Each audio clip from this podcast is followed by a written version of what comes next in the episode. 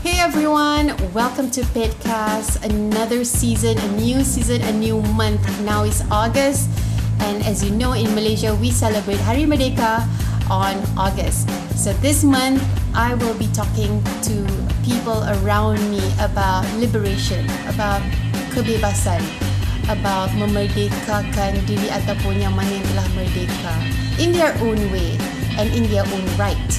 So for my first guest for this month, I will be talking to my very own best friend. Her name is Farina Jika. Last year, she was diagnosed with stage 3 colon cancer, and this year, she is free from it. So, we want to talk about her journey and about her. So, let me introduce to you guys Farina Jika. Hi, Farina. How are you? Hi, I'm good. I'm feeling great. All right. So, Farina, uh, I heard that just last week, or was it earlier this week, that you actually went to IKN for a checkup. Like, do you want to start that? Do you want to talk about like what's happening with you now? Um, okay, so currently I dah habis my 12, uh, 6 months chemo. So last week I baru je pergi my checkup and I got good news from the doctor which is my cancer marker is below 5 which is considered normal and that I also got my um, vaccine appointment yay Wow, when is that going to be? um, somewhere in July That's great. That's great. Um, yeah, I'm gonna get my second dose uh, around end of July as well, and I hope like everyone out, else out there will be um, registering. If you haven't, uh, if you have, just check out my Sejahtera. It could be in any time right now. Okay, so that's how it is going on now. Let's back up a little bit on last year when you just found out about being diagnosed with cancer. You will be turning 38 this year, correct? correct uh, I'm pretending like I'm not uh, remembering our age. so last year you were 37. You were, you know, you were going through life as usual. How did you find out that you got cancer? um, from food poisoning.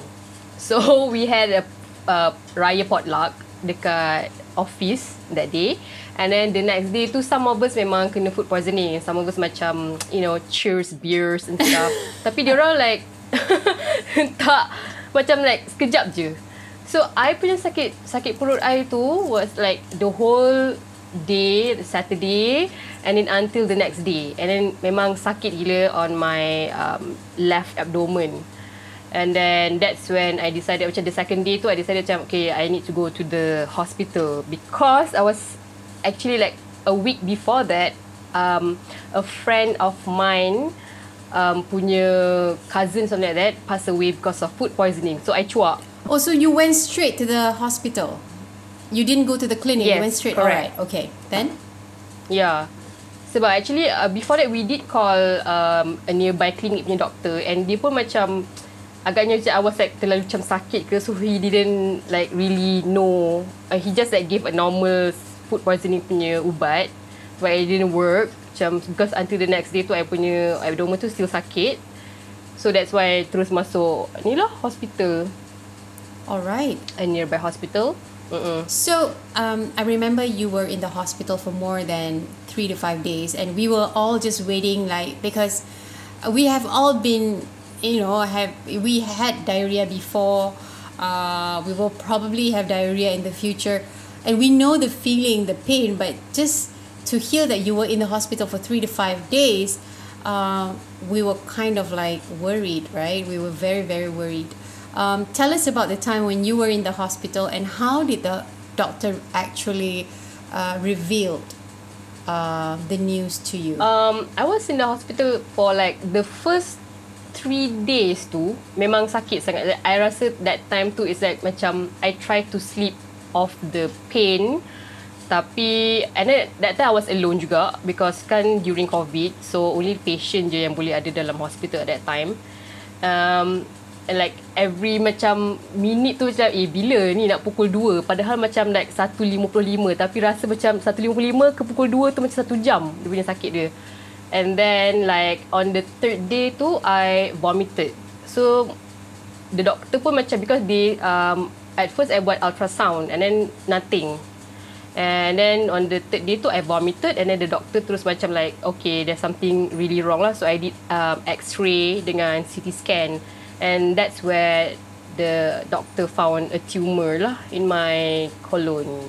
Uh, because on that day juga and then I still sakit so memang dia suruh decide lah whether macam to buat surgery ke tak kan so I just mm, proceed lah with the surgery. Before going into the surgery, did you ever have you know, the word C in your head at that time? Mm, no, because memang um, in my family punya, punya history, like there's no cancer history.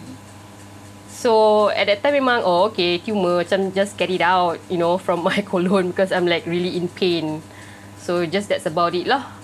And then finding out that it's cancerous was actually I pun memang after the surgery tu okay. So um, I just said, okay, so the tumor is out, so I can go back home. Uh, apparently not. And then the doctor actually tahan I dekat hospital until I have uh, bowel movement. So that's when like my sister, like she's not currently in Malaysia. They, she keep on pestering me like asking doctor macam, you know, ask the doctor what is tumor kan. Um, and then like two days after surgery tu, bila I tanya the doctor tu then he said yes the tumor is cancerous tapi masa tu I macam oh okay cancerous but it's out so I macam tak ada rasa sangat so I'm just like looking forward to go back so at that time you it never crossed your mind uh, you know it was it was new information and you probably didn't have time to process it or digest it but it didn't go through your mind that okay there's going to be procedures after this this uh, surgery. Correct. Yeah. Right? It hit me masa okay. um bila dah I dah after the surgery tu I stayed about a week in the hospital until I have a bowel movement. And then masa nak um, discharge from the hospital tu, I think my husband, he asked the doctor, so does she have to do chemo? masa tu memang tak terfikir pasal chemo because I thought memang um, after surgery the tumor is out then I just can go back and you know live life like normal and then when the doctor said oh yes she does have to go through chemo masa tu I memang okay so that was like memang uh, then it, it hit nah yeah hit you. correct oh, wow okay so at so, that time mm. right when you went home and I mean what's the first thing that you wanted to do like you know some people wanted to uh, just be alone some people wanted to call their parents some people uh, wanted to go out and just like oh before i go for chemo i want to go out what was what was the first thing that you wanted to do after uh, having the news that you were going to go through like a series of chemo that would probably last months or even a year? I knew that I wanted to travel before proceeding with my you know, chemo tapi during that time it was still like we're still going to through MCO right? And then um, and then because yeah. I had actually a major surgery so it's it actually kind of restricts my movement. And um, I can't really move like you know like kalau jalan pun still macam rasa berat rasa macam usus nak jatuh macam tu kan because like memang the cut is quite big jugalah in the middle of my perut. And memang nak travel kalau boleh.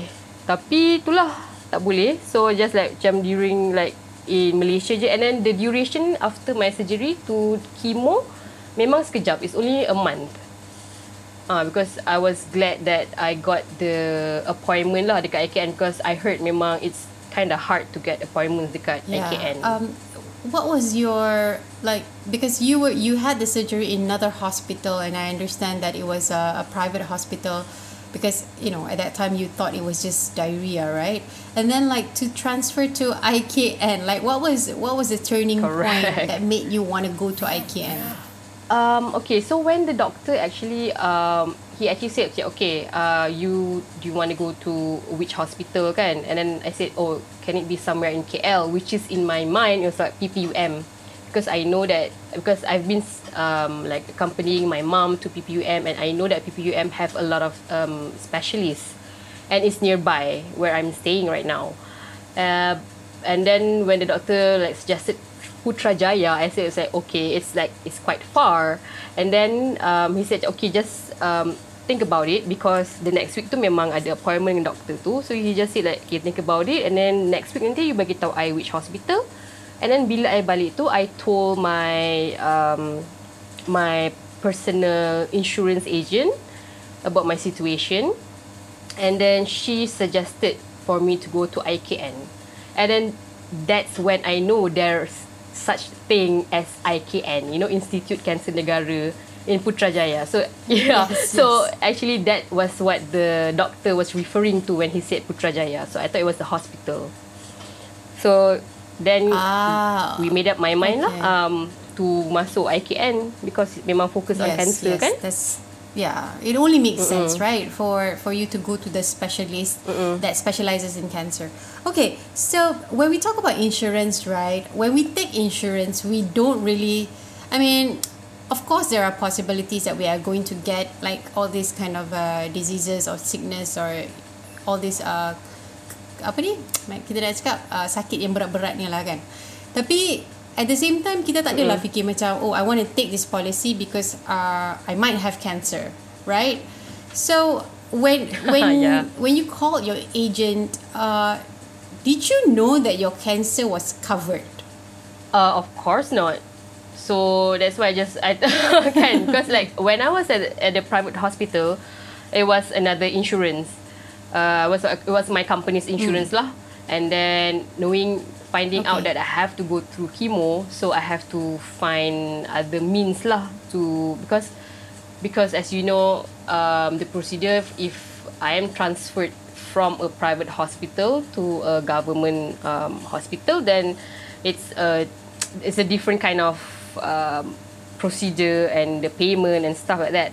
So that's why I contacted my personal um, insurance agent, and that's where like I was glad that I took the insurance because actually I took it like two years back and memang masa ambil tu memang tak fikir kan because yes some of us actually fikir like okay company uh, company aku ada insurance so why should I take another insurance correct so yeah Also, um, the insurance yang I ambil tu pun is actually not life insurance. It's actually um, what do you call that?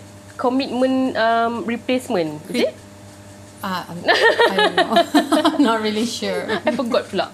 So it's actually macam uh, the Okay. insurance tu is more on kira backup untuk you punya commit monthly commitment when you go through chemo because tak boleh kerja kan. Oh, okay Uh, so that's the insur what what is the insurance for? For a normal person like me, um, even though my father uh, was diagnosed with cancer and he actually uh, lost his battle with cancer 10 years ago, I wouldn't know how much uh, my mother had to pay or my father's insurance or whatever that was going on back then, right? Um, can you tell us, like, I, I'm pretty sure each and every type of cancer would probably be different, but can you tell us like, how much, uh, as a ballpark, your uh, chemotherapy costed you? Total tak ingat. But I remember every session cost about um 850. So I have I had like 12 cycles. So 12 cycles times 800 and then plus some other like um macam expenses because like every every time okay towards the end of the chemo tu ada yang I kena skip because I was in in the first few months like dua cycles each month. And then because every cycle every cycle tu akan depends on my apa white blood cell punya ni kan level. So towards the end tu like you kena ambil darah before starting chemo so sometimes macam oh okay blood level you tak cukup lagi so kena ambil lagi darah so ambil darah tu pun actually will cost money juga yeah so I think like total cost about um 15,000 15,000. So that yeah, so that's IKN. So meaning that if you were to continue with a private hospital it would cost more? correct because Oh. Um, okay, my okay. procedure masa surgery tu because yelah the reason I because at that time that private hospital is the only one available near my house.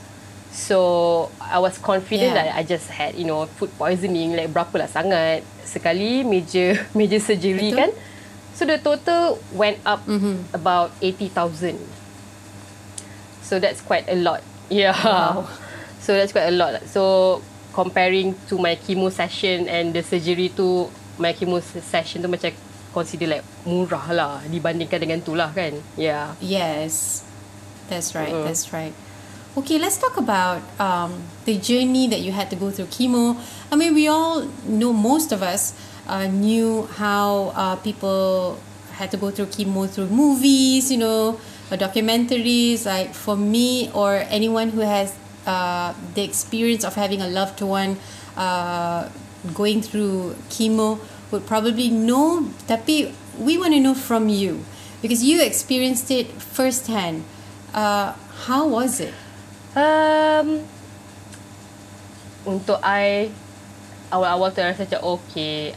It was like how do I say? It wasn't it wasn't hell, but it was to me my chemo journey was annoying.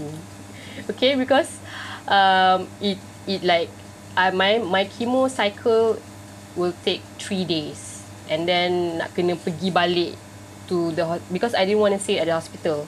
So at first, my first appointment, the doctor suggested two types of uh, medication, which is Zelox and Folfox.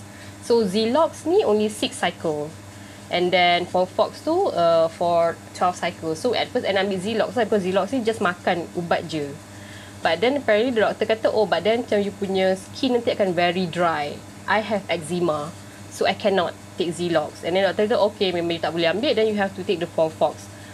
So and then you want to stay at the hospital or you want to go back? At that time memang like tengah COVID and like I cannot have peneman at the hospital. So I said macam okay I don't want to stay at the hospital I want to go back. Okay lah then you have to take the bottle home. That's why I have to take uh to put inside me chemo port.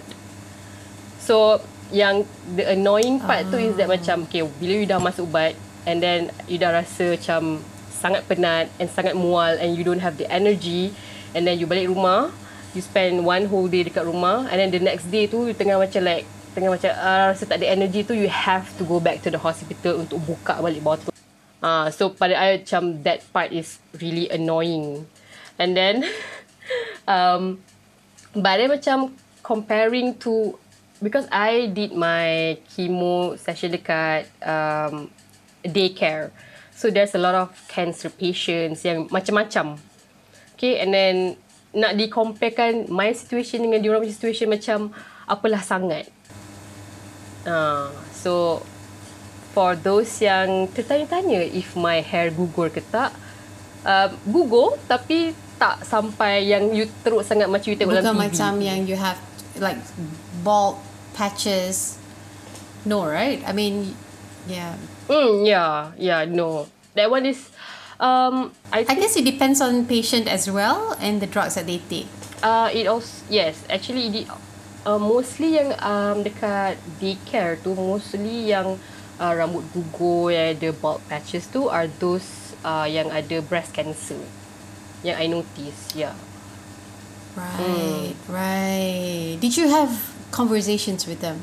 Because I understand that chemotherapy would last you for a couple of hou- hours Uh, in the hospital. Did Yeah. you have conversations? So macam-macam lah And then uh, I jumpa Like memang Colon cancer dengan I Sama ada juga.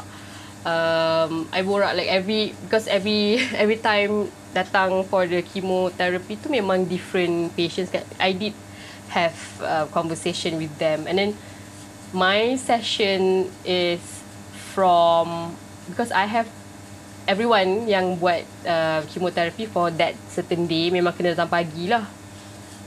And then uh, I punya chemotherapy sampai pukul 5 usually. Usually I lah yang macam like the like one of the last to go back. Wow, a whole day from morning until 5 p.m. Because um, the limit dalam daycare tu is only like 40, 40 patients. And then um, so memang you have to come in the morning. Memang kalau everyone kalau tak kisahlah you punya ubat berapa because you have to masuk uh, drip air dulu before masuk ubat. Ah, uh, so pagi-pagi memang it's busy lah for the nurses untuk macam settlekan siapa dapat kerusi and siapa dapat uh, katil.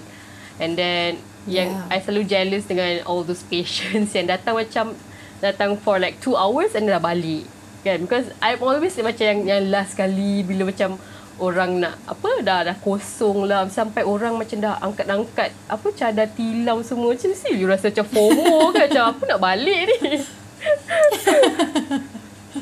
So what do what do you do while you're waiting? What do you usually do? Um I usually sometimes I borak I tengok lah if the patient tu macam tak larat, tak adalah I kacau dia kan. Tapi macam usually macam yeah. before ubat masuk tu, everyone macam chatty lah. Sebab dia macam hmm. makcik ni daripada katil, like katil ni ke like sebelah side punya katil borak pun ada juga kan. It's it's fun lah. Yeah. Macam um, the other patients pada I macam, I actually like look looking forward to like conversations with the patients kan. Walaupun agaknya macam diorang yeah. pun dah bosan kan borak. Tapi macam yeah. you know it keeps like it keeps us going lah.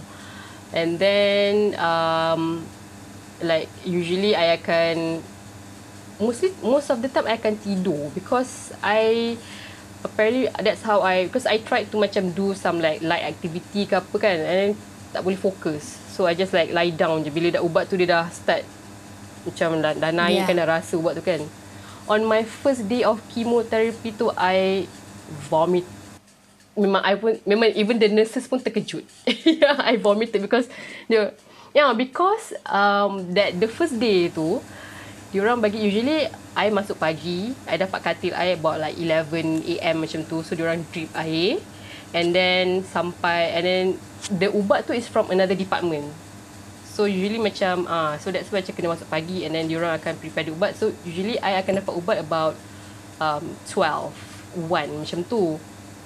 And then on the first day tu apparently kita orang ada all the first timers selalunya akan go for this talk lah. Dia akan bagi tahu macam mana especially uh, for um, yang jaga patients kan dekat rumah. So macam mana nak jaga patient, like what we can eat, semua tu.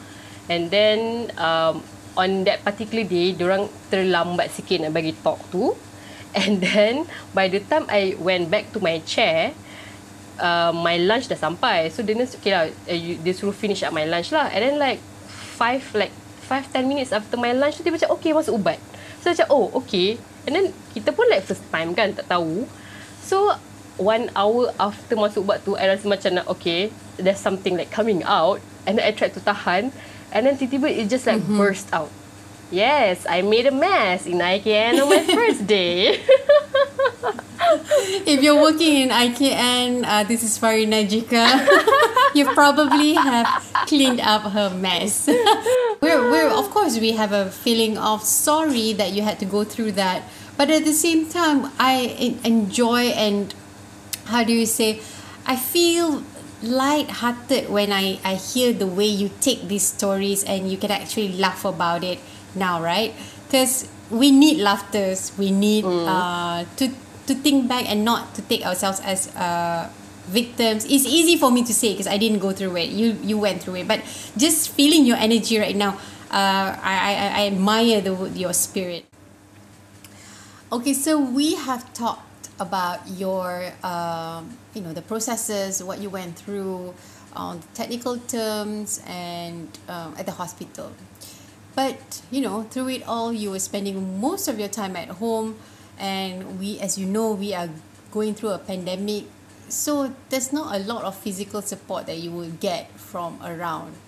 Uh, what are the things that you like and what are the things that you didn't like while going through that Mm, meaning like during having chemo and also having chemo during MCO. I mean, you after chemo you went home, right? So macam if it's not pandemic, perhaps like you would have your friends or your family around uh, to visit you and stuff like that. But but during pandemic, it's all different. Mm-mm. So, like, what did you like and what you didn't like about it? Mm, well, I think it's, it's the same thing as everyone else, whereby macam you cannot do because we're the type of people yang selalu akan keluar and you know macam senang nak move around and meet our families especially kan. And then of course uh, walaupun habis chemo, um, I my immune system memang is not as uh, I'm considered high risk lah senang cerita. So memang kalau nak jumpa my mum ke, my dad ke macam ada restriction kan macam tak boleh just like ah lepak ke apa ke. Even though macam kalau tak ada uh, PKP you still can go out tapi macam walaupun macam kena mesti berjaga-jaga tapi ini lagi extra. And then you cannot go macam oh I want to go macam like last year eh early this year like you tak boleh keluar daripada Selangor. And then macam during like last year tu masa semua orang dah keluar daripada negeri masing-masing, I was like a bit like um how do I say a bit down lah, you know, because I can't I can't move around kan. Because I was looking forward to because before kena apa before found out that I I've got tumor so memang looking forward lah towards the end of the year tu jalan-jalan semua kan. Like even tak boleh keluar Malaysia ke but then I tak boleh So masa tu memang I rasa macam like FOMO lah. So what I did kat rumah was that I tengok YouTube um, channel, YouTube shows yang naik uh, bike packing. Tadang. Jumpa benda lain. Okay. Yay. During chemo, like every week, I akan ada benda macam yang I nak buat after I habis chemo. Imagine aku ada 12 um, ni eh, 12 cycle. Kau rasa? 12 benda kau nak buat. So, itulah. Well, but you know, at least you have something to look forward to and I love doing plans for nothing, you know, even like on a daily basis kadang-kadang kita macam, weh ada tiket murah ataupun booking.com murah. But you know you cannot go anyway, but you just you just want to have that imagination to just keep you going. But other than that, right, on a deeper level, like what did you learn from this uh, journey uh, how how do you take it? You know some people say that it was a beautiful journey. Some people say that it was so hard. I don't want to relive it. I regret doing this. I regret doing that. Like on for you right? Like what was the thing that was so profound after going through this uh, very unique experience? I will not eat a lot of sausages because that's my favorite food. Because I okay because okay. I, dah nak tersedak sebab I takut macam it's it might sound you know for another meaning but okay let's the real sausage right we're talking about food yes right? we're talking about food okay okay because Alright. so okay and uh, then and then um, because actually the cause of colon cancer uh, is processed food is eating a lot of processed food and also uh, eating a lot of meat sebab actually uh, untuk body kita to digest meat tu lagi lama daripada makanan lain. So that's why kalau macam dekat hospital makanan dia is either ayam or fish. Because senang nak digest. Mm. Yeah. And then because so so that was your favorite food right the uh, sausages yeah, apparently because macam senang nak prepare kan. yeah So is it just sausages or is it like all frozen food? Um Because it was processed. Yeah, kan? yeah, yeah, correct. So any any processed food lah macam you know like nugget and all the fast food mm. kan macam yalah back then um okay, I tak adalah selalu sangat makan fast food. Eh tapi macam dalam seminggu tu maybe like twice ke like maybe hari Isnin I makan Texas chicken, hari Jumaat I makan Big Mac, you know, that kind of ni tapi sekarang uh-huh. memang I jagalah I, I berhati-hati lah you know my with my um, red meat intake especially dengan processed food. Mm. Okay. So now you're back to the normal diet where you can just eat anything that you want. Mm, I mean, like you know, in moderation, of course. But are you back in your normal uh, taste buds and everything? yeah, yeah. I'm I'm back on my like normal taste bud, and then I eat. Tapi macam berpada-pada lah you know because I have to I still have to rem- remember macam ni baru habis kemo ya. Jangan lupa diri. Uh. faham faham faham. Well there's so much I mean that's on like the food part. Because we we know that we all love food Mm-mm. right? But on a deeper level like I mentioned just now is there anything profound that you learned from this experience itself um I guess some I think most of cancer patients akan fikir benda ni whereby macam like it's a macam mana masa during my chemo tu I feel like sebab tak expect to have cancer. Okay, I sebelum ni memang selalu fikir macam, okay, I takkan kena cancer. I ada fikir macam tu sebab I fikir macam, oh, my family tak ada uh, cancer history. So, most probably I takkan kena cancer. And then, I kena. And then I fikir macam all the stuff that I didn't do. You know macam when I have when I through chemo tu I fikir macam after this macam I should do anything that I want. You know if I want to try something like I don't know. Ada this one cycle tu tiba-tiba saya nak surf pula, you know. And then uh, yeah, yeah. and then more like macam mana?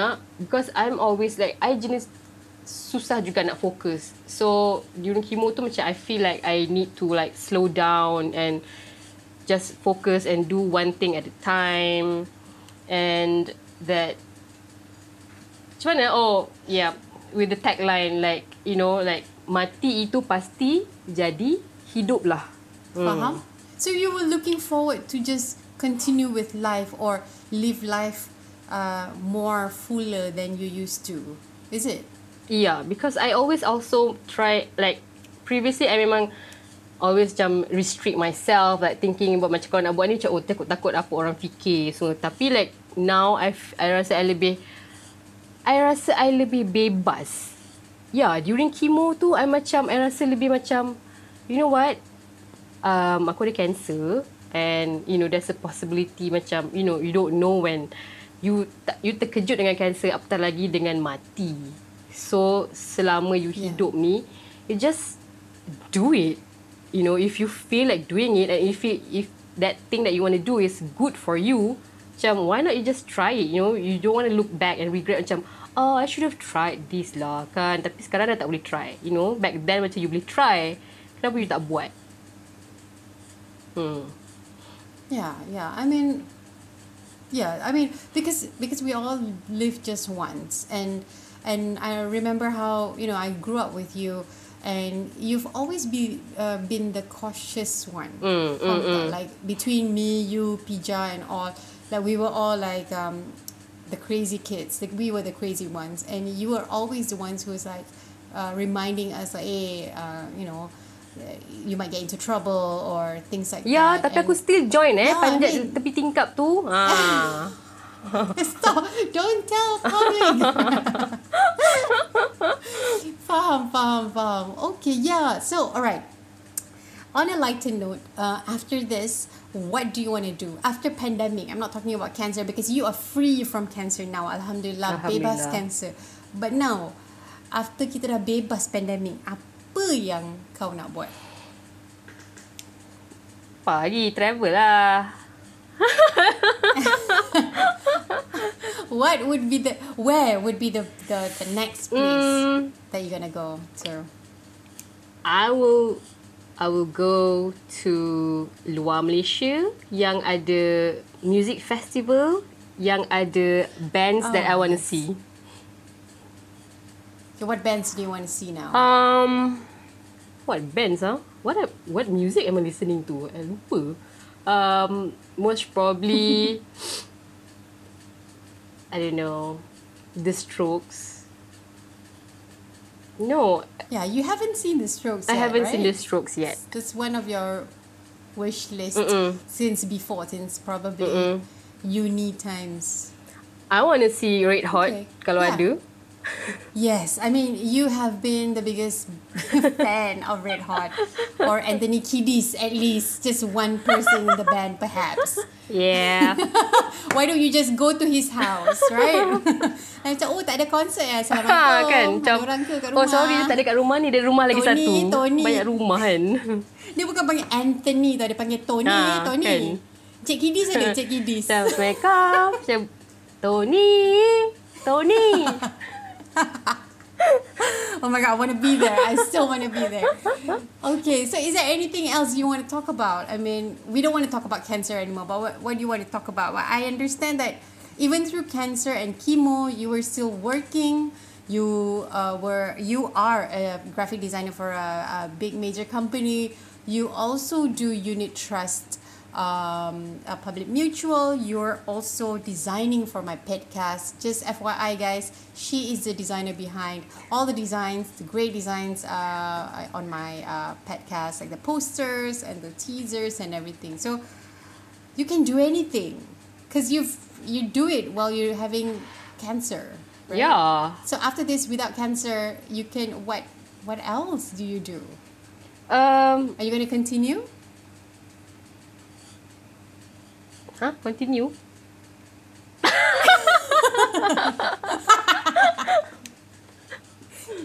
Huh? Continue, continue lah kerja kan. Takkan aku nak resign pula. sorry, sorry, sorry. My question was, like, you know, what do you look forward to? I mean, are you going to expand your public mutual punya network? What, what, what do you want to do?